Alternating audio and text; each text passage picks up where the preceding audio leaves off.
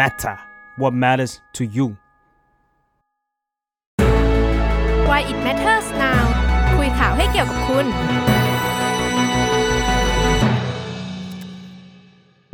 สวัสดีค่ะ ยินดีต้อนรับเข้าสู่รายการ Why It Matters Now นะคะ รายการที่จะมาคุยข่าวให้เกี่ยวกับคุณค่ะ กลับมาเจอกันอีกแล้วนะคะ ทุกวันพฤหัสนะคะ เป็นประจำเวลาประมาณ1นึ่ทุ่มครึ่งนะคะ ทุกคน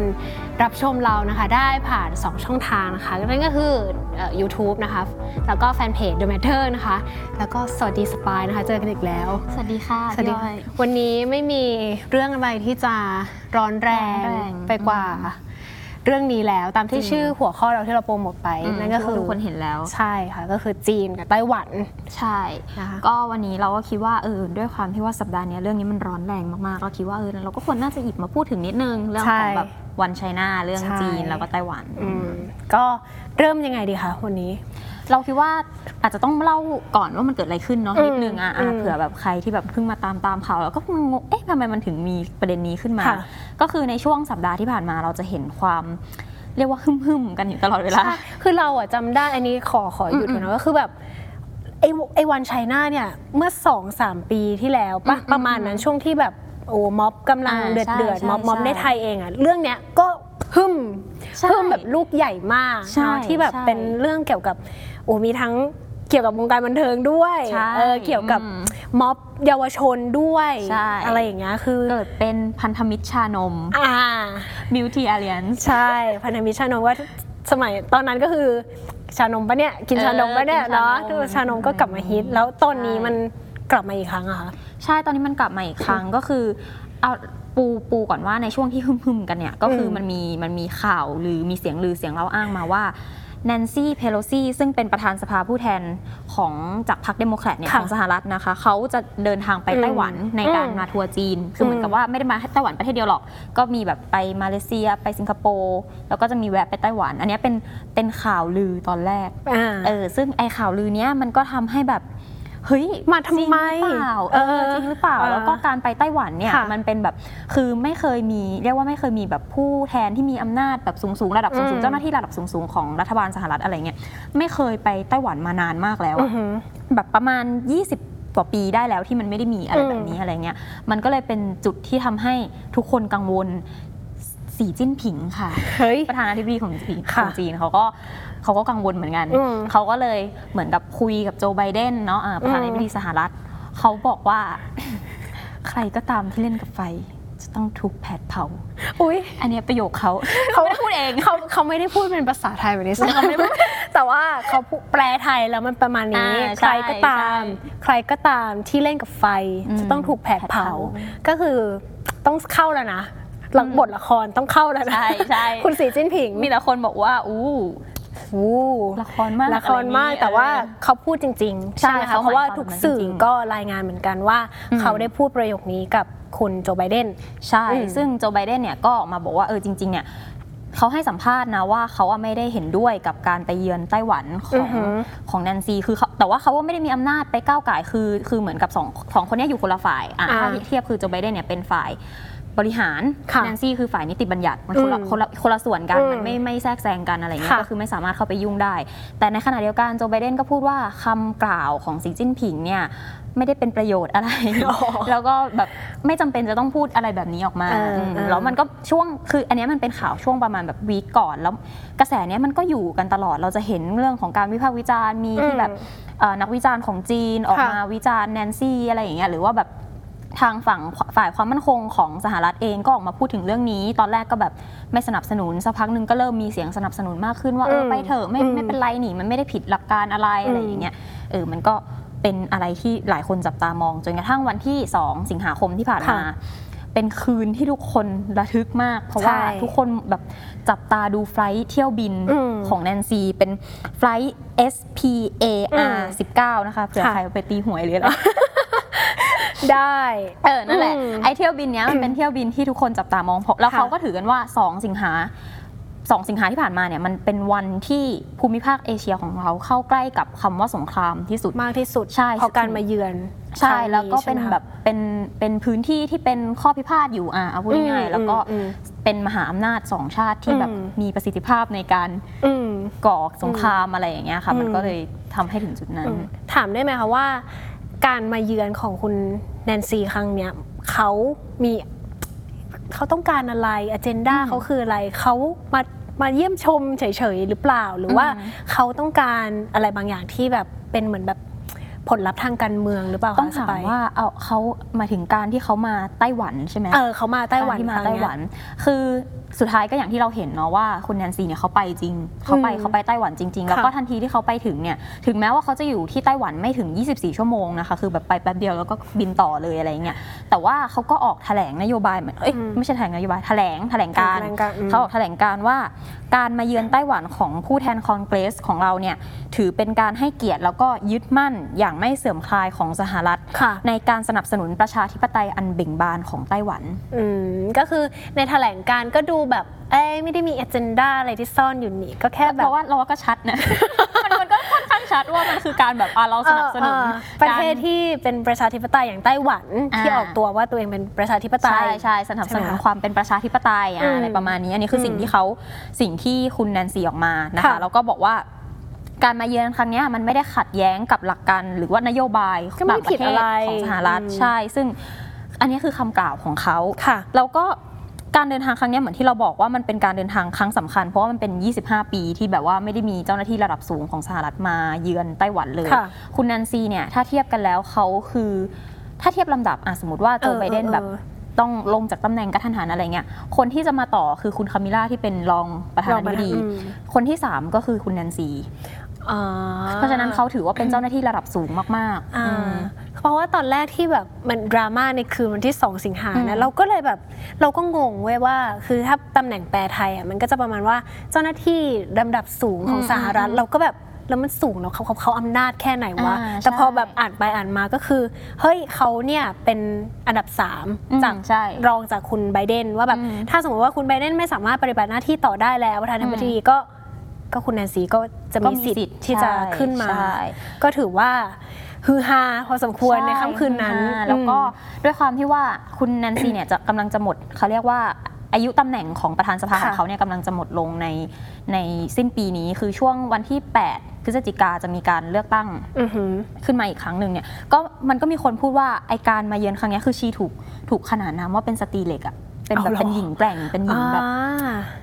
อ่าอะไรอย่างเงี้ยเขาก็มองว่านี่มันคือการทิ้งทวน เป็นการอ่าทิ้งทวนเหมือนกับทำนองว่าเออฉันจะไปในแบบไปยืนหยัดในเรื่องนี้ เพราะว่าอืมถ้าเราไปดูประวัติของคุณแนนซีเนี่ยที่ผ่านมาจริงๆเขาก็มีจุดยืนที่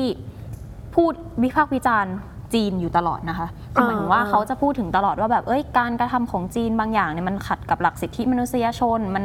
ยอมไม่ได้ทำค่ะไมถึงแบบมันต้องมันต้องพูดถึงอะไรเงี้ยอย่างอืมหรืออย่างตอนที่ฮ่องกงตอนที่เรื่องฮ่องกงกำลังเดือดเดือดๆอืมหมอพ่องกง ใช่ไหมใช่ใช่อืมเขาก็เป็นคนที่สนับสนุนฮ่องกงคือพูดอย่างชัดเจน คือประกาศเลยเปิดหน้าเลยใช่ว่ายืนอยู่ข้างฮ่องกงอืมแล้วก็เป็นคนที่เรียกร้องให้มีการปล่อยตัวนักอืมโทษทางการเมืองของจีนด้วยอืมก็คือแบบจุดยืนเขาค่อนข้างชัดเจนมาค่ะตลอด เขาเคยให้สัมภาษณ์ว่า ถ้าเราไม่ถ้าเราไม่พูดถึงการกระทำที่มันขัดกับสิทธิมนุษยชนของจีน เพียงเพราะว่าเราห่วงเศรษฐกิจอืม เราจะไปพูดถึงเรื่องนี้ในที่อื่นๆก็ไม่ได้ คือเราอ่าเราจะไม่สามารถพูดได้อีกเลยอ่าอืมอ่าทีนี้เราอยากรู้ว่าการมาเยือนของคุณแนนซีครั้งเนี้ยอืมคุณโจไบเดนเขาโอเคไหมคะ เพราะว่า เพราะว่าอย่างหลายสำนักก็บอกว่าโจไบเดนไม่รู้เรื่องอืมใช่ไหมหรือว่าอืมบางสำนักก็แบบ เอ๊ยยังไงแล้วข้าง เขาเรียกว่าการคันอืมอืมอำนาจข้างในระหว่างมันยังไงคุณอ่าโจไบเดนกับคุณแนนซีมันยังไงคะจะไป เราว่ามันพูดยากจริง ๆ แหละ เพราะว่าอืมก็ทั้งสองฝ่ายก็คือคนคนละฝ่ายอย่างชัดเจนเออออะไรอย่างเงี้ยแล้วก็มันตีความลำบากว่าจะบอกว่าโจไบเดนไม่รู้จริงหรือเปล่าอะไรอย่างเงี้ย มันเรื่องใหญ่อะเนาะใช่มันคืเรื่อองคนใหญ่ในประเทศคนที่เป็นนักการเมืองระดับประเทศจะเดินทางไปที่ไหนใช่มีวาระใช่อะไรก็ก็น่าจะรู้หน่อยป้า ไม่รู้นี่เรา โจไบเดนอยู่ข้างหลัง เราไม่ เราถามไหมคะโจไบเดนอยู่ข้างหลังเราพอดีตรงเราอันนี้มันก็อาจจะพูดยากแต่ว่า แต่ว่าเราเราคิดว่าด้วยความที่อาตรงตรงไต้หวันเนี่ยเออหน้าน้ำตรงนั้นเนี่ยจะมีกองเรือของสหรัฐอยู่แล้วเนาะค่ะอย่างที่เราบอกว่าพอเนี่ยแบบเครื่องบินไปถึงเนี่ยจีนก็ซ้อมรบด้วยกระสุนจริงแบบเอาเลยเหรอเอาซ้อมรบด้วยกระซ้อสุมนเลจยริเหรองเลยเออสักแต่ทางฝั่งของของกองเรือของสหรัฐก็เข้ามาประชิดเหมือนกันอืมไม่ไม่ได้อยู่ฝั่งเดียวกันนะคือค่ะให้นึกภาพว่าอันนี้คือไต้หวัน แล้วก็ของจีนอยู่ฝั่งนี้อืมของสหรัฐอยู่ฝั่งนี้คือเหมือนแบบ พร้อมอะอ่าเออคืออ่าคือเข้าใจว่าก็ in case ว่ามันมีอะไรเกิดขึ้นอืมจริง ๆ ก็พร้อมที่จะหึมขึ้นมาอืมว่างั้นใช่เถอะเนี่ยแหละมันเลยเป็นจุดที่เราบอกว่าเออมันเป็นสถานการณ์ที่เอเชียมันเข้าใกล้กับคำว่าสงครามอืมมากที่สุดอืมอืมทีนี้เราย้อนประวัติกันไหมคะว่า เอ๊ะกว่าจะมาตอนปัจจุบันจุดเนี้น่ะยเราพออืมเข้าใจแล้วสถานการณ์มันเป็นยังไงแต่ว่าอดีต อดีตน่าจะบอกอะไรบางอย่างได้เป็นยังไงคะเราเข้าใจว่าพอพอพูดถึงเรื่องนี้ขึ้นมาเนี่ยคำว่าจีนเดียวมันก็ถูกกลับมาพูดถึงอีกครั้งเนาะใช่เพราะว่ามันเป็นอะไรที่ทางจีนก็บอกว่าเฮ้ยแบบไม่ได้คุณมาแบบนี้มันผิดกับหลักการจีนเดียวของเราอืมนู่นนี่นั่นอืมอะไรเงี้ยอืมคำว่าจีนเดียวมันถูกพูดถึงอีกครั้ง ซึ่งพอพูดถึงคำว่าจีนเดียวเราก็ต้องไปย้อนประวัติเออกันหน่อยนะคะ ก็จะพยายามอันนี้ขอเคลมไว้ก่อนว่า ด้วยความที่ว่ามันมีดีเทลเยอะมากอืม ๆ เราอาจจะไม่ได้เล่าแบบทั้งหมดขนาดนั้น อันนี้คือเราเพราะว่าวันนี้น่าจะสามชั่วโมงใช่ถ้าถ้าเราให้เล่าก็คงยาวมากอะไรเงี้ยคิดว่าถ้าใครสนใจก็ไปหาเพิ่มเติมได้ได้ มีสื่ออื่น ๆ เล่าอยู่อะไรอย่างนี้ค่ะแต่อะมากลับกลับมามาของเรา เริ่มเลยนะคะ เริ่มเลยค่ะ ก็คือเอ่อมันต้องเล่าไปถึง การปฏิวัติคือคืออะให้นึกภาพก่อนเราทุกคนรู้กันดีว่าจีนเนี่ยเคยปกครองด้วยแบบมีจักรวรรดิมีจักรพรรดิจักรพรรดิเออเคยเป็นแบบระบบสมบูรณาญาสิทธิราชย์อืมอะไรอย่างเงี้ยแต่ในปี 1911เนี่ยมันมีการปฏิวัติสินไหซึ่งเป็นการเปลี่ยนระบอบจากระบบสมบูรณาญาสิทธิราชย์ค่ะมาเป็นระบบสาธารณรัฐรัฐอือฮึเออซึ่งตรงนี้เนี่ยมันคือจุดสำคัญเพราะว่าเออ กลุ่มที่เป็นกลุ่มเหมือนเป็นกลุ่มแกนนำที่ทำให้เกิดการเปลี่ยนแปลงครั้งนั้นคือกลุ่มพันธมิตรแห่งการปฏิวัตินำโดยซุนยัตเซนอืมคุณซุนยัตเซนเนี่ยคือพยายามจะล้มเอ่อการปกครองแบบเดิม แต่ว่าไม่เขาไม่สามารถทำคนเดียวได้ เขาต้องพึ่งบารมีของนายพลของนายแม่ทัพอืมของราชวงอืศ์มอะไรอย่างเงี้ยเอออมเพื่อเพราะว่าเขาไม่มีกำลังทรัพย์แล้วก็ไม่มีค่ะทุนทรัพย์อะไรอย่างนี้ ก็ไปจับมือกับแม่ทัพราชวงศ์ที่ชื่อว่าหยวนซื่อข่ายอืมซึ่ง ตรงนี้เนี่ยสุดท้ายแล้วราชวงศ์ล้มอ่าแล้วตัวเอ่อเขาดีลกันไว้ว่าจะให้แม่ทัพหยวนเนี่ยขึ้นเป็นประธานาธิบดีต่ออืมแม่ทัพหยวนก็ขึ้นเป็นประธานาธิบดีจริง แล้วก็กลุ่มพันธมิตรแห่งการปฏิวัติเนี่ยก็เปลี่ยนชื่อเป็นพรรคก๊กมินตั๋งอืมแบบที่เราเคยได้ยินชื่อกันค่ะอะไรอย่างนี้ แต่ทีนี้เนี่ยตัวแม่ทัพหยวนเนี่ยอืมเขาใช้คำว่า ยึดอำนาจไว้คนเดียว ก็คือ อ่าเข้าใจเป็นรัฐบาลอาหารฐานแต่ที่เพียงผู้เดียว อืมคุณคุณแล้วก็กีดกันคนถิ่นคนต่างอ่าอะไรประคุณมาณคุณนั้นเข้าไปใหญ่ ใช่ก็ทำให้พรรคของก๊กมินตั๋งเนี่ยพรรคพรรคก๊กมินตั๋งแล้วก็เอ่อคุณซุนยัตเซนเนี่ยต้อง หลบออกอืมต้องแบบเออต้องหนีต้องหายไปอะไรเงี้ยค่ะแต่ว่าตัวแม่ทัพหยวนเนี่ยเขาก็ไม่ได้มีชีวิตอยู่ยืนยาวมากขนาดนั้น อือฮึเขาก็เสียชีวิตลงแล้วหลังจากนั้นเนี่ยพรรคก๊กมินตั๋งก็เลยกลับมาที่จีนได้ อือฮึอีกครั้งหนึ่งแล้วก็มาจัดตั้งรัฐบาลกวางตุ้ง คือตัวแม่ทัพหยวนเนี่ยเขาเหมือนคุมอำนาจไว้คนเดียว เขาไม่มีคนคนต่อแทนอะอืมันก็เลยทำให้ความแบบเหมือนกับพรรค หัวเมืองต่างๆ ของจีนก็แข็งขืนขึ้นได้อ่าง่าย ๆอ่าอะไรอย่างเงี้ยแล้วเหมือนตัวทุกอย่างก็คุมไม่ได้แล้วว่างั้นเถอะใช่ใช่อืมแล้วตัวรัฐบาลรัฐบาลของก๊กมินตั๋งกลับมา แล้วก็มาแข่งกันเหมือนกับแข่งกันหา หากองกำลังหานู่นนี่นั่นอะไรอย่างเงี้ยแล้วเขาก็คือเขารู้แล้วว่าเขาอะไม่สามารถที่จะแบบไปพึ่งพาคนอื่นได้เหมือนกับอืมไม่งั้นเดี๋ยวเขาจะโดนหักหลังอีกใช่ไหมอ่าอ่าคราวเนี้ยเขาก็เลยพรรคก๊กมินตั๋งก็ไป ขอความร่วมมือจากสหภาพโซเวียต ซึ่งตอนนั้นเนี่ยอืมเพิ่งเริ่มต้น ค่ะ สหภาพโซเวียตมีแนวการปกครองแบบคอมมิวนิสต์ อืม สหภาพโซเวียตให้ความช่วยเหลือค่ะ แต่ว่าอืมมีข้อแม้ว่าก๊กอ่าพรรคก๊กมินตั๋งก๊กมินตั๋ง ซุนยัตเซนเนี่ยจะต้องให้พรรคคอมมิวนิสต์ของจีนเข้ามามีส่วนร่วมด้วย อ่า ตรงเนี้ยมันเป็นการร่วมมือกัน 3 ฝ่ายก็คืออมทางฝั่งคอมมิวนิสต์จีนเนี่ยก็จะได้เหมือนกับเชิดหน้าชูตาได้อืมได้ก่อร่างสร้างตัวอะไรอย่างเงี้ยอืมอืม พรรคก๊กมินตั๋งเองก็จะได้กองกองกำลังกองทัพอืม พรรค คอมมิวนิสต์เอ่อหมายถึงของโซเวียตทางโซเวียตเนี่ยก็จะได้เผยแพร่ค่ะอุดมการณ์คอมมิวนิสต์นี้ต่อไปเออใช่ ตรงนี้มันก็เป็นแบบอ่าเริ่มเหมือนริ่สามสามก๊กที่เอแท้อเริ่มขึ้นมาแล้วเริ่มขึ้นมาแล้วอ่าแต่ทีนี้ค่ะคุณซุนยาเซนเสียชีวิตลงในปีอือฮึ1925ค่ะแล้วเขาไม่ได้วางตัวแทนคนต่อไปไว้อืมแต่ว่าในบรรดาแคนดิเดตทั้งหลายทั้งปวงเนี่ยมีคนหนึ่งที่เด่นขึ้นมาก็คือคุณเจียงไคเชกอืมอืมชื่อนี้ก็หลายคนอาจจะคุ้นค่ะเจียงไคเชกเนี่ย เขาโดดเด่นด้านการทหาร แล้วเขาก็สามารถแบบรวมจีนได้ในระดับหนึ่งคืออมรวมทางฝั่งตะวันออกของจีนอะไรเงี้ยได้ในประมาณหนึ่งและ แล้วทางพอเขาขึ้นมาได้เจียงไคเชกเนี่ยมีแนวคิดที่ไม่เอาคอมมิวนิสต์อ้าวคือ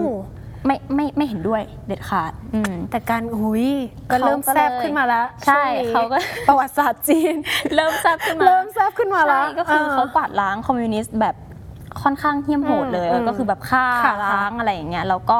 ทำให้ทางฝั่งเอ่อคอมพรรคคอมมิวนิสต์เองเนี่ยก็ต้องแบบระระหกระเหินอะอ่าหนีอยู่ไม่กันได้ไปแล้วเออใช่แล้วเพก็ ราะว่าคุณเอ่อเจียงไคเจีเจียยงงไคไคเชเชกกไม่เอาอืมคอมมิวนิสต์ ใช่อืมใช่แล้วตอนนั้นเนี่ยก็มีเหมาเจ๋อตุง ชื่อที่เราคุ้นกันอีกแล้วค่ะคุณเหมาเจ๋อตุงเนี่ยเป็นตอนนั้นเหมือนยังเป็นแบบ ฟิลแบบว่าเป็นตัวเล็กตัวน้อยในพรรคอ่าฮะคอมมิวนิสต์อ่าฮะอะไรอย่างเงี้ยแต่ว่าเขาก็เกิดไอเดียว่าเออถ้าเราจะทำให้คอมมิวนิสต์ในยังจีอนยู่ได้เข้มแข็งเนี่ยเราต้องรวมเสียงชาวนา ซึ่งเป็นแบบประชากรหลักของปค่ะ ระเทศจีนอืมเขาก็เลยรวบรวมเสียงชาวนาขึ้นมาแบบพยายามรวมพยายามรวมระหว่างนั้นก็โดนเป็นมันเป็นสงครามกลางเมืองในจีนอะค่ะที่แบบกินเวลาอยู่ยาวนานมากอืแล้วก็ อืม ตีกันหลายฝ่ายมีคนตายคนเจ็บเยอะมาก ขณะเดียวกันในประวัติศาสตร์โลกตอนนั้นค่ะ ก็ญี่ปุ่นเริ่ม เริ่มมีอำนาจ มาญี่ปุ่นแล้ว เริ่มอืมตัวแปรตัวญี่ปุ่นตัวแปรมาเข้ามาในจีนเนี่ยคือเข้ามาทางแมนจูเรียก่อน แล้วก็ อืม เริ่มเข้าแบบเหมือนหึมๆกับจีนอะค่ะอยู่ประมาณหนึ่งตรงเนี้ยมันกลายเป็นว่ามันเป็นสถานการณ์ที่บีบบังคับ ให้พรรคก๊กมินตั๋งแล้วก็ทางพรรคคอมมิวนิสต์เนี่ยต้องร่วมมือกันคือแบบอะหยุดตีนก่อน เราตีพกันอสเองเพื่อไปตีญี่ปุ่น ใช่เราพอสตรงนี้แล้วเราไปอ่าตีกับญี่ปุ่นก่อนค่ะเพราะว่าญี่ปุ่นน่ะเริ่มมาแล้วอะไรเงี้ยมันก็เลยกลายเป็นว่าอะ เราต้องร่วมมือกันแล้วไปตีญี่ปุ่น แต่ทีนี้เนี่ยเอ่อตัวเจียงเจียงไคเชกเองเขาก็ใช้คำว่ามีนโยบายที่คือเหมือนเขาใช้กลยุทธ์แบบถ้าญี่ปุ่นมาตีเมืองนี้เราก็จะหลบหลบหลบหลบไปเรื่อยอือฮึๆเพื่อให้ญี่ปุ่นน่ะทรัพยากรหมดหมดเองอืมเพราะว่าญี่ปุ่นตอนนั้นคือกองทัพแข็งแรงมากอืมไม่สามารถสู้ได้จริง ๆ อะไรอย่างเงี้ยแล้วนโยบายของเขามันในการสู้รบคือเขาจะพยายามรักษาเมืองใหญ่ แล้วก็แบบปล่อยทิ้งเมืองเล็กๆค่ะอะไรเงี้ยมันเลยกลายเป็นว่าประชาชน ส่วนใหญ่ไม่โอเคกับการทำแบบนี้ของเจียงไคเชก มันเหมือนแบบถูกทอดทิ้งไม่ถูกใช่ปกป้องใช่โดยแบบคนชั้นนใช่ำผู้ปกครองผู้ที่ปกครองอทิ้งเราทิ้อะไรอย่างเงี้ยอุ๊ยเป็นเป็นทำไมเป็นเออแต่เออ แต่มันมีนิดนึงจริงๆ ใช่ใช่แล้วมันมันเคยมีถึงขั้นเหตุการณ์ที่ว่าเจียงไคเชกไปทำลายเขื่อนตรงแม่น้ำเหลืองแล้วทำให้ค่ะ แบบน้ำท่วมใหญ่แล้วมีคนตายแบบเกือบล้านกว่าคน โอ้โห เออซึ่งคนจีนก็ไม่โอเคไม่โอเคออะ มันก็เลยกลายเป็นว่าเนี่ย อะคะแนนความนิยมของเจียงไคเชกลดลงมาก ค่ะ พอญี่ปุ่นแพ้สงคราม อืมช่วงนั้นเป็นสงครามโลกครั้งที่สองอืมอืมพอญี่ปุ่นแพ้สงครามต้องกลับกลับไปอืม ประเทศอะไรอย่างเงี้ยไอสงครามกลางเมืองที่ pause ไว้ก็กลับมาตีกันอีกรอบ ก็คือมาอีกแล้วคอมมิวไม่นิสต์ แล้วใช่ แต่อืมคราวเนี้ยเนี่ยคือตอนแรกอะพรรคคอมมิวนิสต์อาจจะยังไม่เข้มเข้มแข็งมากนะค่ะ อืมแต่ว่าตอนหลังจากที่แบบเออเกิดนู่นนี่นั่นขึ้นมาประชาชนหันไปพึ่งกับพรรคคอมมิวนิสต์แทน อืม กลายเป็นว่าพรรคคอมมิวนิสต์ของจีนเนี่ยมันเข้มแข็ง อืมแล้วก็ ใช้คำว่าไงดี สามารถแบบผนึกรวมกำลังกันได้ แล้วก็กดดันจนแบบพรรคก๊กมินตั๋งแบบอ่อนอ่อนกำลังอ่อนลง ใช่ แล้วในขณะเดียวกันเนี่ยอืมเมื่อกี้ที่บอกว่าญี่ปุ่นแพ้สงครามใช่ไหม ค่ะ เอ่อสหสหภาพโซเวียต ซึ่งเป็นอีกฝ่ายหนึ่งเนี่ยเขาก็เข้ามาปลดอาวุธของญี่ปุ่น ซึ่งเขาก็ต้องไปปลดทั้งในเกาหลี แล้วก็มาปลดในจีนอะไรเงี้ยสหภาพโซเวียตก็ให้การสนับสนุนพรรคพรรคคอมมิวนิสคอมต์มิวอีนิกสต์เออมันก็ยิ่งเสริมเข้าไปใหญ่ ใช่ ก๊กมินตั๋งก็แบบ ค่อยๆฝ่อไปใช่ว่างั้นใช่เถอะใช่อืมจนถึงจุดหนึ่งที่เขาสู้ไม่ไหวแล้วเขาเลยต้องย้ายรัฐบาลย้ายพาข้าราชการแล้วก็คนจีนส่วนหนึ่งเนี่ยไปตั้งรกรากใหม่ที่ไต้หวัน ตอนนั้นชื่อเกาะฟอร์โมซาอืมอ่า อันนี้คือแบบสรุปแบบ เก่งมากนะคะที่สุดทุกคนต้องปรบมือให้คุณสปายพยายามแบบในกรย่อสรุปประวัติศาสตร์จีนไต้หวัน ใช่แล้วก็อืมในปีในพอพอพอพรรคก๊กมินตั๋งไปเนี่ยก็ทำให้จีนเนี่ยแบบพรรคคอมมิวนิสต์สามารถครองประเทศจีนก็ได้ ก็จีนก็กลายเป็นภาพของคอมมิวนิสต์ใช่ที่แบบร้อยเปอร์เซ็นต์แหละเพราะว่าก๊กมินตั๋งอยู่ไม่ได้แล้วไงอืมก็เลยต้องมาแบบเราหดระเหไปตั้งใช่ใช่เอ่อรัฐบาลใหม่ที่ไต้หวัน ใช่ถูกไหมตอนนั้นเนี่ยมันก็ถือว่า โลกเราอะมีอยู่สองจีนเว้ยอือหือก็คือนั่นจีคืนอที่เป็นสาธารณรัฐสาธารณรัฐจีจีนซึ่งอันเนี้ยมันเป็นชื่อตั้งแต่ตอนที่เขาแบบว่าปลดแอกตัวเองจากอืม การปกครองแบบสมบูรณาญาสิทธิราชย์ค่ะ กับอีกอันนึงคือสาธารณรัฐประชาชนจีน ซึ่งก็คือพรรคคอมมิวนิสต์ที่ปกครองจีนอยู่นั่นเอง แล้วอันไหนเป็นไต้หวันอะอันแรกอันสาธารณรัฐจีน ใช่แบบอืม ไม่มีประชาชนอะอันที่ไม่มีประชาชนอันนั้นอะคือไต้หวัโเนอืม อืม ซึ่งพอมาถึงตรงนี้เนี่ย ต่างฝ่ายต่างก็มองว่าไม่มันมีแค่จีนเดียว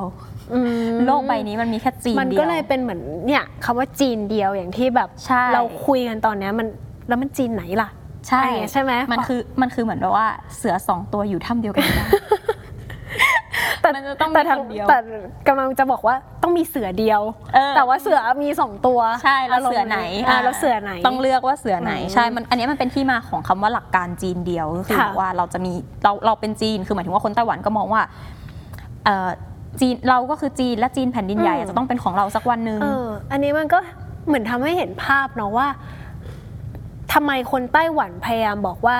ไต้หวันไม่ใช่จีนอะอืมเพราะว่าแบบ การต่อสู้ตั้งแต่แบบอดีตการเรื่องอืมอืมแนวคิดทางการเมืองการปกครองที่มันไม่ได้แมทกันมันคนละคนละอย่างเหมือนเขากัะโดนแบบอยู่แยกกันต่างหากเอมาแต่อแรกว่าเอ้ยฉันเชื่อในคอมมิวนิสต์อืมฉันก็เลยไปอยู่คือประชากรในจีนแผ่นใหญ่ แต่ว่าอีกข้าอีกข้างหนึ่งที่แบบไม่ได้เชื่อแบบนั้นนะก็คืออมเป็นไต้หวันเขาก็เลยแบบมีความคิดว่าฉันไม่ใช่จีนฉันคนไต้หวันอะเนาะอืมที่ก็ต้องบอกว่าไต้หวันคือประเทศอะก็ก็ไม่ได้เชื่อแบบนั้น ใช่ใช่ซึ่ง อ่าอันเนี้ยมันก็คือแนวคิดการต่อสู้แบบนี้มันมันก็อยู่มาจนปัจจุบันใช่ไหมจนมันถึงวันเนี้ยมันมันมีความเปลี่ยนแปลงนิดนิดๆหน่อยหน่อยๆบ้างอืมอะอย่างเช่นเพราะว่าอะจีนเมื่อกี้ที่เราพูดถึงที่เราค่ะค้างกันไว้อะมันเป็นจีนแบบจีนหมายถึงจีนไต้หวันนะคะอืมจีนไต้หวันที่เราค้างไว้เมื่อกี้เป็นตัวแทนที่เราพูดถึงคือพรรคก๊กมินตั๋งซึ่งเขาแบบคือเขาอยากจะไปกลับไปเป็นจีนอีกครั้งหนึ่งอะแต่พี่อ้อยต้องนึกภาพว่าในไต้หวัน ในเกาะฟอร์โมซาเนี่ยมันมีคนอยู่แล้วตั้งแต่แรกอ๋อเออคือช่วงหลังๆเนี่ยจะเห็นคนคนหนุ่มสาวรุ่นใหม่ของของไต้หวันที่เขาจะมองว่าเฮ้ยไม่เราคือไต้หวันอืมไม่ไม่ต้องมาพูดว่าเราคือจีนหรืออะไรอืมเราคือไต้หวันไม่ต้องแบบไปนับว่าจีนเดียวแล้วอะไรอย่างเงี้ยอืมนึกออกไหมอืมเออมันก็เป็นแบบเหมือนเป็นแนวคิดอีกแบบหนึ่งที่มันเริ่มอืมแบบเฟื่องฟูขึ้นมาอะไรอืมประมาณเนี้ยอืมแต่ทีเนี้ยคือคำว่าจีนเดียวเนี่ยอันเนี้ยตอนตอนเนี้ยที่เราพูดกันอะมันยังเป็นแค่ในภาพของจีนกับจีนไต้หวัน หมายถึงยังยังเป็นแบบ จีนคอมมิวนิสต์จีนไต้หวันอยู่ ค่ะ มันเข้าไปโยงกับโลกนี้ได้ยังไง เออ เรื่องโลกนี้เข้ามามีบทบาทเออ กับเรื่องนี้ได้ยังไงอะมา ก็คือเออเมื่อกี้เราค้างกันถึงที่แบบว่าสงครามโลกจบใช่ไหมค่ะ สงครามโลกจบมันมีสงครามเย็นต่อ อ่า สงครามเย็นเนี่ยฝ่ายมหาอำนาจมีอยู่สองฝั่งก็คืออมสหภาพโซเวียตกับสหรัฐอเมริกาอเมริกาอืมอืมทีนี้พอแบ่งกันสองฝั่งเนี่ยเออ พอเหมาเจ๋อตุงได้เป็นรัฐบาลในจีนแผ่นค่ะจีนจีนคอมมิวนิสต์เนี่ยค่ะจีนแผ่นดินใหญ่เนี่ยโซเวียตก็รองรับไงอืม เออพอโซเวียตรองรับเนี่ยตอนแรกก็ไม่ได้มีใครคัดค้านอะไรแบบก็แค่แบบเออเออจะใครจะทำอะไรก็ทำไปอืม อะไรอย่างเงี้ยเออแต่ว่ามันมีอีกปัจจัยหนึ่งเกิดขึ้นก็คือสงครามเกาหลีมาอีกแล้ว มันคือตอนเนี้ยค่ทุกคน ประวัติศาสตร์โลทุกกคนต้องแบบประมาณ เลคเชอร์ไปพร้อมไปพร้อมสปาย มันค่อนข้างประวัติศาสตร์โลกประมาณค่ะนึงนะคะก็คือสงครามเกาหลีเนี่ยมันอย่างที่เรารู้พอหลังจากสงครามโลก จบไปปุ๊บเกาหลีถูกแบ่งเป็นสองฝ่ายมีเกาหลีเหนือเกาหลีใต้อ่าอือฮึเกาหลีเหนือถูกสนับสนุนโดยโซเวียตเกาหลีใต้ถูกสนับสนุนโดยสหรัฐเอ่อสงครามเกาหลีเกิดขึ้นเมื่อเกาหลีเหนืออยากจะรวมเกาหลีเป็นหนึ่งอืมก็คือลุกลานเข้ามาอะไรอย่างเงี้ยซึ่งพอมาถึงตรงเนี้ยเนี่ยทางสหประชาชาติก็มองว่าเฮ้ยไม่ได้แล้ว แบบไม่ได้อืมเราจะให้อิทธิพลของคอมมิวนิสต์มันแผ่ขยายมากกว่าอืนี้มไม่ได้เออเพราะฉะนั้นเนี่ยก็ต้องไปหากองกำลังไปทานตรงนั้นให้ได้อืมแต่ประเด็นคือจะไปยังไง ก็ต้องผ่านช่องแคบไต้หวันอ่าตอนแรกเนี่ยไต้หวันถูกไม่ได้ถูกมองแบบให้ความสำคัญ แต่พอต้องไปผ่านช่องแคบไต้หวันปุ๊บเลยกลายเป็นว่าอุ๊ยงั้นเราต้องรับรองไต้หวันสิเราต้องยืนข้างไต้หวันสิเพื่อที่เราจะเอาเรือลบไปผ่านช่องแคบไต้หวันได้ มันเลยกลายเป็นว่า เออไต้หวันเนี่ยได้เข้ามามีที่ยืนในเวอยู่ทีในโลกสายตาแล้วอยู่ในเออสายตาของใช่ทุกคนแล้วว่าใช่ฉันยังเป็นประเทศเป็นเกาะเล็ก ใช่แต่คือเออประเด็นคือทางทางเอ่อจีนเนี่ยเขาก็ค่ะมีแบบเขาก็มองอย่างที่บอกๆไม่พอใจหนึ่งมันอยู่ร่วมกันไม่ได้เอาเสือสองตัวจะอยู่ร่วมกันไม่ได้อะคุณอะต้องเลือกอะไรอย่างเงี้ยอะมันเลยกลายเป็นว่า ตอนนั้นเนี่ยสหรัฐก็พยายามแบบเออเราใช้นโยบาย two China ไหมคือหมายถึงว่าก็มีสองจีนไปเออจีนแบบจีนคอมมิวนิสต์กับจีนไต้หวันเออเออไม่ได้ก็อีกเป็นสองปีใช่ก็ไม่ได้ยังอีใครกเช็คบอกไม่ได้มันขัดกับหลักการจีนเดียวแบบ ไม่ได้ยอมไม่ได้อะไรอย่างเงี้ยม่เอาอีกใช่มันก็กลายเป็นว่าเอ่อในเวทีของสหประชาชาติเนี่ยจีนที่เข้าไปมีไปไปเป็นสมาชิกได้คือจีนไต้หวันอืมจีนคอมมิวนิสต์ไม่สามารถเข้าไปได้ แต่ประเด็นก็คือเวลาเราพูดคุยถึงแบบเหมือนเราเป็นเป็นตัวแทนประเทศต่างๆอือะมจีนแผ่นดินใหญ่มันไม่มีตัวแทนเว้ย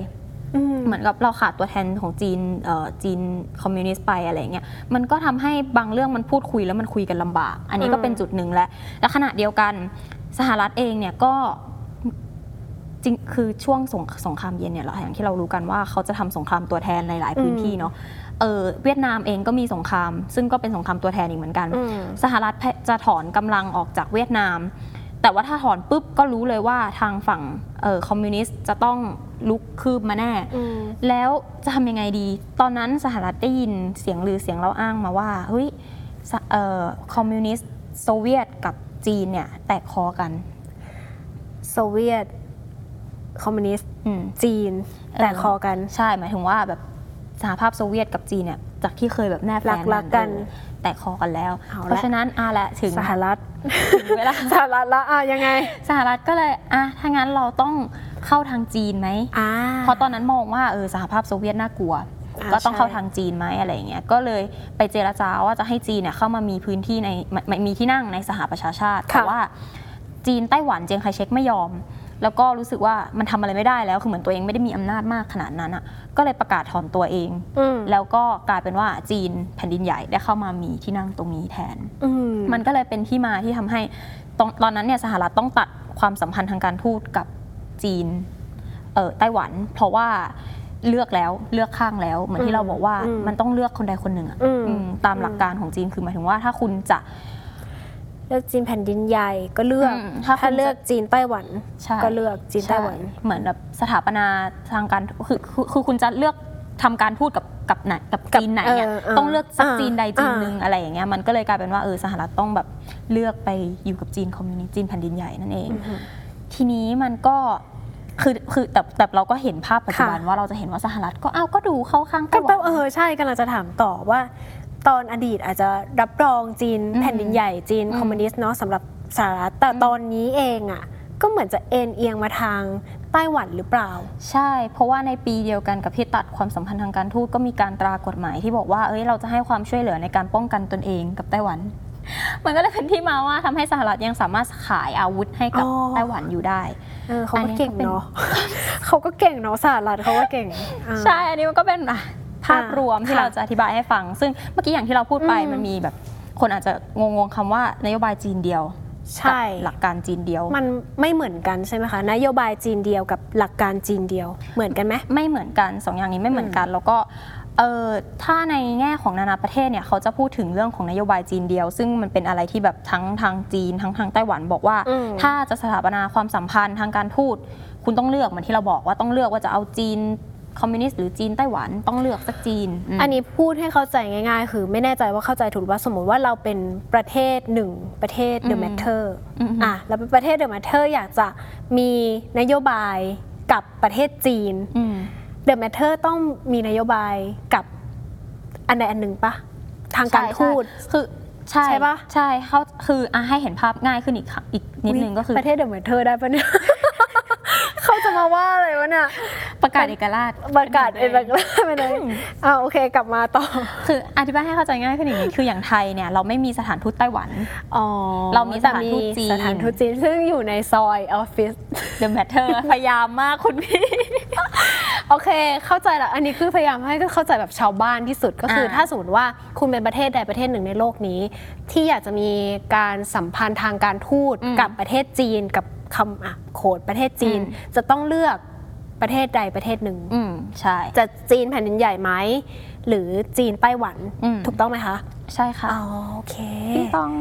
อันนี้เข้าใจแล้ว clear ใช่ อะ อันนี้คือนโยบายจีนเดียว อืม แต่คำว่าหลักการจีนเดียว ขำประเทศ The Matter ขอโทษนะคะ หลักการจีนเดียวค่ะค่ะหลักการจีนเดียวเป็นความเชื่อของจีนว่าจีนอืมเนี่ยเป็นอันหนึ่งอันเดียวกันแยกจากกันไม่ได้ อืมซึ่งหลักการนี้เนี่ยมันใช้ไม่ใช่แค่กับไต้หวัน เมื่อกี้ที่เราพูดนโยบายจีนเดียวมันยังเป็นจีนจีนแผ่นดินใหญ่กับจีนไต้หวันเนาะอืมแต่เอ่อหลักการจีนเดียวเนี่ยมันคือ หลักการที่ใช้ทั้งกับทิเบตซินเจียง แล้วก็อืมฮ่องกงอืมเหมือนที่ก่อนหน้านี้ที่แบบเออมีม็อบฮ่องกงแล้วจะเราจะได้ยินคำว่าแบบหลักการจีนเดียวบ่อยๆ อันเนี้ยคือคือสิ่งที่จีนเขาพยายามบอกว่าไม่ว่าจะเป็นที่ไหนก็ตาม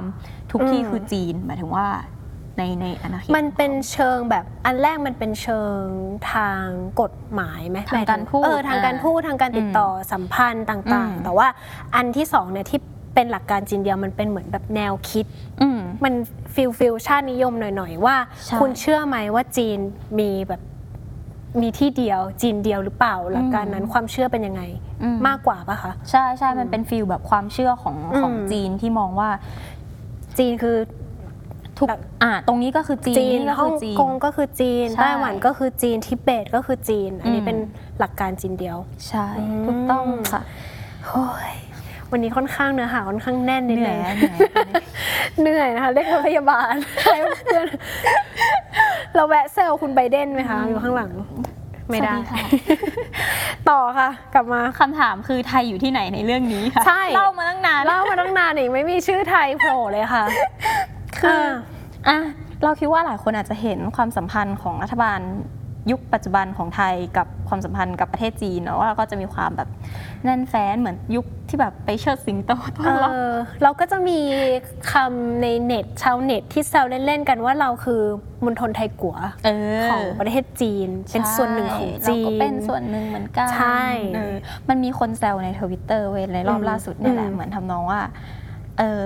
นายกของเราคือคนจีน ฉันหวังว่าคุณจะรับไป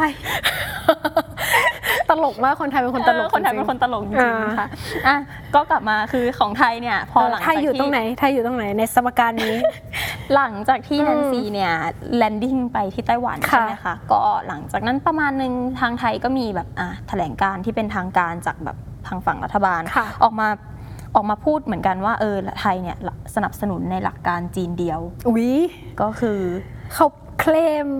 เขาเคลมคนไทยอย่างนั้นเลยเหรอใช่เขาเคลมเขาไม่มาถามแบบประชาชนคนอื่นเลยเหรอะคะเขาเคลมแล้วอ่าถืเขาคือว่ใครนะคะขออีกรอบหนึงเขาคืออธิบดีกรมสารนิเทศ และโฆษกกระทรวงการต่างประเทศแห่งประเทศไทยค่ะอ๋อมาบอกมาบอกเลยใช่ว่าคนไทยเนี่ยรับหลักการจีนเดียวอืมแล้วก็โอ้โหไม่ประสงค์จะเห็นความตึงเครียดอื่น ๆ ที่จะเกิดขึ้นในภูมิภาคนี้อ่าต้องบอกว่าคำแถลงของไทยเนี่ยออกมาทีหลังก่อนหน้านี้เนี่ยมันมีคำแถลงจากทางสถานทูตจีนออกมาก่อน เป็นโหยาวมากถ้าใครลองไปหาอ่านในค่ะเพจสถานทูตจีนก็จะเห็นได้นะคะ แต่หลักๆเนี่ยจะมีท่อนหนึ่งที่เขาพูดว่าจีนและไทยเนี่ยเป็นประเภทเป็นประเทศเพื่อนบ้านที่ดีต่อกันมาอือฮึยาวนาน แล้วก็รัฐบาลไทยเนี่ยก็ได้ดำเนินตามนโยบายจีนเดียวมาโดยตลอดอืม สนับสนุนการรวมประเทศจีนเป็นหนึ่งด้วยสันติวิธีและไม่มีการไปมาหาสู่อย่างเป็นทางการกับไต้หวัน เราเชื่อว่ารัฐบาลและประชาชนจากทุกวงการของประเทศไทย จะสนับสนุนจุดยืนอันชอบธรรมของประเทศจีนอย่างที่เคยปฏิบัติมา ว้าวเขาก็เก่งเหมือนกันนะคนคนเนี้ย คือเรากำลังคิดอยู่ว่าหูเขากล้าพูดขนาดนี้เลยนะ ว่าแบบไทยคนไทยรับหลักการจีนเดียว แต่ว่าเราก็แอบมีความสัมพันธ์อันยาวนานกับสหรัฐ อืม คือมันก็จะแบบ เอ๊ะ ตกลงคุณจะยังไงนะ ทางกาเรารว่าเมือง เราว่าคือสำหรับจีนอาจจะมองแค่ว่าเออเอาแค่ไม่ไปไม่ไปทำอะไรที่แบบมันเป็นทางการกับไต้หวันอะเป็นหลักก็ก็น่าจะโอเคใช่ไหมคะ ใช่ใช่อันนี้คือแบบอืมเป็นเป็นจุดหลักๆ ที่แบบเออจีนเลยมองว่าเราอะสนับสนุนหลักการจีนเดียวมาตลอดแล้วที่ผ่านมาแล้วก็ รองรับเออมีการส่งผลไม้ไปขายจีนนู่นนี่นั่นอะไรอย่างเงี้ยคือมันแบบมันมีความสัมพันธ์ที่โอก็ปฏิเสธไม่ได้ว่าเป็นความสัมพันธ์ที่ดีอืมบ้านพี่เมืองน้องอะไรอย่างเงี้ยเราก็อยู่เป็นอยู่แล้วพูดเอง่าอยก็อยู่เป็นอยู่แล้วๆประเทศนี้ะไรย่างงี้โอเคออืมยังไงต่อไหมก็คะส่วนหนึ่งแต่ทีนี้เนี่ยมันก็มีความกังวลที่เราพูดถึงเรื่องนี้เหมือนที่เราบอกไปว่า มันเป็นสถานการณ์ที่ภูมิภาคเราเข้าใกล้กับคำว่าสงครามที่สุดอืมคำถามคือถ้ามันเกิดสงครามขึ้นมามันจะเป็นยังไง ไทยเนี่ยเราบอกเลยว่า ชิบหายค่ะ ใช่ ใช่คือเรารู้สึกว่าพูดพูดแบบบ้านๆเนาะคืออม เรากับจีนไทยกับจีนละไทยกับสหรัฐอะมันก็มีต่างทั้งคู่เรามีความสัมพันธ์อันยาวนานยาวนานมากการทั้งคู่ช่วยเหลือเกื้อกูลกันอย่างอืม ยาวนาน ส่วนใหญ่เขาจะช่วยเราเนาะ ส่วนใหญ่เขาจะช่วยเราคือมันก็แบบ โหถ้าเขา คนที่เป็นเพื่อนเราทั้งสองอะเพื่อนรักเราทั้งสองทะเลาะกันอะเราจะอยู่ตรงไหนเราจะทำยังไงใช่ เราจะทำยังไง แต่ที่แน่นอนคือมันส่งผลอยู่แล้ว ส่งผลกระทบต่อเราอยู่แล้ว ใช่ประชาชนคนตัวเล็กตัวน้อยยังไงก็โดนได้รับอืมผลกระทบ แล้วก็อืมอย่างที่บอกคือตอนนี้เราก็เสียหายหลายแสนแล้วเนาะจากทั้งโควิด ทั้งจากพิษเออเศรษฐกิจค่ะ ถ้ามันมีสงครามเกิดขึ้นอีกแน่นอน เศรษฐกิจถดถอยถดถอยแล้วก็คง ตึงเครียดมากๆ เพราะว่ามันใกล้ชิดใช่กับภูมิภาคเราเนาะอืมมันไม่ได้เหมือนแบบสงครามอะอย่างยูเครนรัสเซียมันอาจจะยังอยู่ไกลจากไทยไปหน่อยอะไรอย่างเงี้ยอืมก็เป็นอีกจุดหนึ่งที่แบบเออน่าจะกังวลจับตามองต่อไปเนาะใช่ใช่แต่ว่าทวิตเตอร์ไทยก็สคนนุกไทยคนไทยรับมือกับความตึงเครียดด้วยความสสนุนุกกสนานเฮทุกฮาคนก็เข้าไปที่แฮชแท็กไต้หวันเออสนุกใช่มากนะคะในนั้น มันก็มันก็สนุกบนมันเป็นการรับ ข่าวสารที่จริงจัง แต่มันอืมมีความสนุกมากกว่าคือเราไม่ได้บอกว่าเรื่องนี้มันสนุกนะอืมแบบเรื่องอืมเอ่อมันใกล้จะเกิดสงครามอย่างที่สปายบอกมันไม่ได้สนุกหรอกแต่ว่าในโซเชียลมันตลกจริงๆเลยอะใช่ใช่ลองดูใช่ลองดูในโซเชียลจะเป็นแบบว่ามาด้วย mood tone แบบประชดประชันเออใช่ประชันฝีปากอะไรอย่างเงี้ยเออคนไทยก็ได้ประชันฝีค่ะปากอืมแต่มี ทีม Matter เนี่ยไปคุยค่ะกับอาจารย์เหมือนกันนะแบอืบมเอาซีเรียสขึ้นมาอีกทีนึงว่าเอ้ยแล้วแล้วถ้าสมมติว่ามันเกิดสงครามจริง ๆ จะเป็นยังไงค่ะเออเราไปคุยกับอาจารย์วิบูลย์พงศ์ภูลประสิทธิ์นะคะเป็นค่ะที่ปรึกษาสมาคมอเมริกาศึกษาในประเทศไทยอือฮึเขาก็บอกเหมือนที่เราคุยกันว่าเออมันจริง ๆ เราเป็นแบบเหมือนเพื่อนที่จะทะเพื่อนสองคนที่เราคบมานานทะเลาะกันอะไรอย่างเอเงี้ยอเออเพื่อนที่เราจับมืออยู่อย่างเงี้ยใช่ซ้ายขวาแล้วสำหรับไทยเนี่ยเราพึ่งพาด้านเศรษฐกิจกับจีน เพราะว่าอืม จีนมันอยู่ใกล้ไทยมากกว่าสหรัฐค่ะอ่ามันพูดง่ายๆเลยแล้วก็เศรษฐกิจไทยส่วนใหญ่ก็พึ่งพากับจีนอยู่แล้วอือฮึแต่ว่าในอีกด้านหนึ่งด้านความมั่นคง ด้านการรบการฝึกทางทหารอืมต่างๆ อะไรเงี้ยเราพึ่งพิงสหรัฐเยอะกว่าโอ้อืมตรงจุดเนี้ยมันก็เลยกลายเป็นว่า อุ้ยแล้วเราจะทำยังไงเศรษฐกิจก็สำคัญ แต่ว่าถ้ามันเกิดสงครามความมั่นคงนี่ก็สำคัญอืมมันมันเลยเป็นจุดที่แบบเขาเลยมองว่าเออเนี่ยการวางตัวของไทยมันเป็นสิ่งสำคัญ การแบบคุณจะวางตัวยังไง คุณจะแบบ แต่เขาก็พูดแล้วนี่ว่าเราอะรับหลักการเดียว เราจะต้องแคร์อะไรอีกคะ หลักการอืมก็ก็จริง อืมก็จริงก็จริง พูดไม่ถูกเลย เออคือเราก็เลยงงกับกับคำแถลงของตัวแทนประเทศไทยอืม นิดนึงอะว่าแบบออกตัวเลยเหรอ แต่เราเข้าใจว่าเราเห็นลาวเองอะก็ออกแบบอืมพูดแบบนี้เหมือนกันว่าแบบเรารับหลักการจีนเดียว เราเข้าใจอืมว่ามันเป็นแบบอาเซียนอะพี่อ้อย เข้าใจความเข้าใจความอาเซียนที่แบบว่าตัวเล็กตัวน้อย จริง ๆ อาเซียนเราคือเคยตั้งกันขึ้นมาเพื่อจะคานประเทศมหาอำนาจอืนะมแต่ว่าด้วยความที่ว่าการเมืองของแต่ละประเทศก็อ่าอ่อนเปรี้ยมาก ก็อยู่ในช่วงที่ต่อสู้ในอืมในตัวเองอยู่ ใช่ มันก็เลยอ่ากลายเป็นว่าสุดท้ายแล้วมันกลายเป็นเราไปซบเขาหมดเลยอะไรอย่างเงี้ยอืมเออเราเราจะเห็นเข้าใจแล้วเห็นเทรนด์ตรงนี้อยู่เหมือนกันว่าอ่าเออทางลาวเองก็ออกมาแบบเออสนับสนุนหลักการอืมจีนเดียวเหมือนกันอะไรอย่างเงี้ยเขาก็คงคิดมาแล้วแหละอืมแต่เราเองที่ มีปัญหาเขาเอง เขาคงคิดมาแล้วแหละเขาถึงถึงแถลงการแบบนั้นนะเนาะเออคุณเออใช่เขาคืออธิบดีอะไรนะอธิบอธิบดีกรมสารนิเทศ และโฆษกอ่ากระทรวงการต่างประเทศค่ะโอเคจำไว้เลยนะ ชื่อนี้ โอเคอะกลับมาที่ถามสปายตรงๆดีกว่าว่า มันมีโอกาสไหมที่การที่ไม่ลงรอยกันระหว่างอืมจีนกับไต้หวันในศึกครั้งเนี้ยอืมมันจะนำไปสู่สงคราม คือมันมีทางที่จะเกิดไหมเพราะว่าคือยุคเนี้ยเราเราเข้าใจว่าสงครามมันก็เกิดยากขึ้นอืมแต่ว่าถ้าเกิดแล้วมันจะชิบหายอะพูดง่ายอืมๆดูอย่างแบบมันจะรัสเซียนเกิดขึ้นยูเครนดิคือมันแบบด้วยอาวุธด้วยอะไรที่มันแบบอืมเทคโนโลยีมันพัฒนาขึ้นอะแล้วถ้าแบบจีนไต้หวันมันมันบึ้มขึ้นมาอะไรเงี้ย มันมีโอกาสไหมคะที่จะเกิดสงครามครั้งต่อไปตรงเนี้ยเนี่ยมีนักวิเคราะห์ที่มองเอาไว้เหมือนกันค่ะว่าเออไอจริง ๆ ไอเรื่องการแบบที่แนนซี่ไป land landing ลงตรงนั้นเนี่ยอาจจะยังไม่ถึงขั้นที่ทำให้เกิดสงครามได้ถ้าตราบใดที่แบบไม่ได้มีใครบึ้มใส่กองทัพอีกฝ่ายหนึ่งอะไรอย่างไม่เงี้ยแบบแกล้งๆซ้อมรบอยู่แล้วก็ปี๊ดขึ้นมา อันนั้นก็เออไม่แน่กเรื่องหงอันนั้นก็อาจจะแบบใช่น่ากลัวคือเราขึ้นเข้าใจละว่าทางจีนเองก็ไม่ได้อยากจะเปิดขนาดนั้นอะก็ถ้าคือคนเปิดมันไม่ได้ถูกมองดีอยู่แล้วอะไรอย่างอืเงี้ยมอือืมมอืมอืมจีนก็คงแบบไม่ไม่คุ้มเสี่ยงที่จะไปทำอะไรแบบนั้นอืมแล้วทางสหรัฐเองก็ตึงมืออยู่แล้วกับสงครามยูเครนเนาะก็ ไม่สามารถที่จะไปทำอะไรแบบนั้นได้อืมแต่ว่ามันก็มีความเป็นไปได้เหมือนกัน ในจุดเนี้ยเนี่ยมีนักวิเคราะห์ที่มองว่า ถ้าสมมุติไต้หวันประกาศตัวเป็นเอกราชจากจีน คือไม่เอาแล้วไม่อืมอยู่ภายใต้จีนอีกแล้ว แล้วมีชาติมหาอำนาจไปรองรับเอกราชของไต้หวันอ่าอันเนี้ยแหละเออน่าจะเรื่องใหญ่นนี้แคือเป็นชนวน เพราะว่าเราเราเราจะเห็นได้จากสงครามรัสเซียยูเครนเนี่ยจีนเขาไม่ได้ออกท่าทีแบบชัดเจนมาใช่กใช่เขาจะมีความแบบ เออรัสเซียก็เพื่อนเราแต่เราไม่สามารถแบบพูดได้เต็มปากเต็มคำเพราะว่าอืมเอ่อสงครามรัสเซียยูเครนเนี่ยมันเกิดขึ้นจากการที่มันมีชนวนมาจากที่ทางรัสเซียเนี่ยก็ไปรับรองเอกราชของของภูมิภาคในยูเครน ซึ่งอืมมันเป็นแบบของประเทศอื่นอะค่ะ แต่เขาไปรองรับอืมเออเฉยมันก็เลยอะเป็ไรนอย่างชงี้ยนวนขึ้นมา ใช่ ซึ่งอันเนี้ยมันเป็นอะไรที่จีนกลัวเหมือนกัน คือจีนกลัวว่าถ้าสมมติฮ่องกงประกาศตัวเป็นเอกราช สมมติไต้หวันประกาศตัวเป็นเอกราช แล้วมีชาติมหาอำนาจ AKA สหรัฐโอเคมารองมารองรับปุ๊บเออมันมันไม่ได้อมันจะมันจะซ้ำรอยหรือเปล่าใช่ว่าง่ายๆใช่เนอะคือมันเป็นอืมมันเป็นจุดที่จีนมองว่าเนี่ยมันขัดกับหลักการจีนเดียวด้วยอะอืมพูดง่ายๆเลยแล้วค่ะจีนก็ไม่สามารถยอมให้มันเกิดขึ้นได้ ดังนั้นถ้ามันจะมีชนวนอะไรเกิดขึ้นมันคือเนี่ยเรื่องนี้กิดขึ้ใมากกว่าลัษณะนี้อืม วันนี้วันวันนี้สปายทำหน้าที่ได้สุดยอดมาก แรปสดนะคะแข่งกับมิลลิก็ถือว่าเป็นการเล่า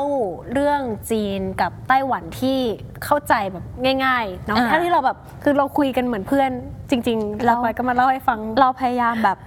เขาเรียกอะไร ย่อส่วนให้เข้าใจง่าย ใช่อะแต่ว่าถ้าใครแบบสนใจดีเทมัลนก็ลึกๆมันก็ สามารถหาบทความอ่านได้ใน The Matter แล้วกันอะเออขายของ ขายของมีหนึ่ง มีเหมือนกันค่ะได้มีเหมือนได้กันก็อืมนะ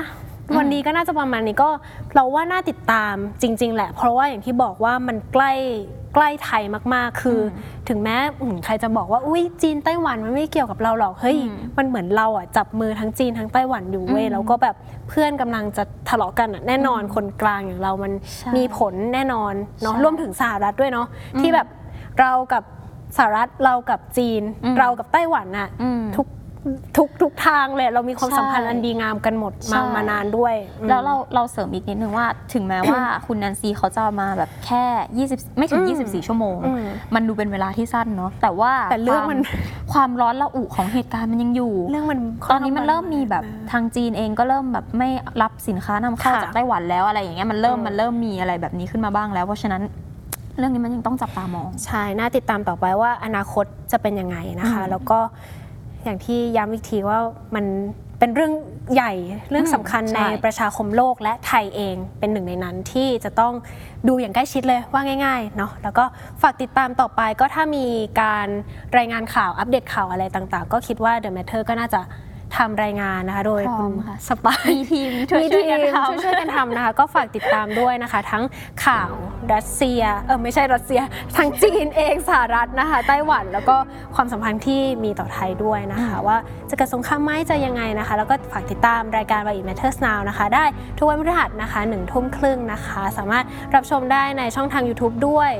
เอ่อในช่องทางแฟนเพจด้วยนะคะ วันนี้ เอ๊ะเราน่าจะประมาณนี้ ใช่ถูกแล้วถูกแล้ว โอเคค่ะ วันนี้ไปแล้วค่ะ สวัสดีค่ะทุกคน บ๊ายบายค่ะฝากติดตามอาทิตย์หน้าด้วยค่ะ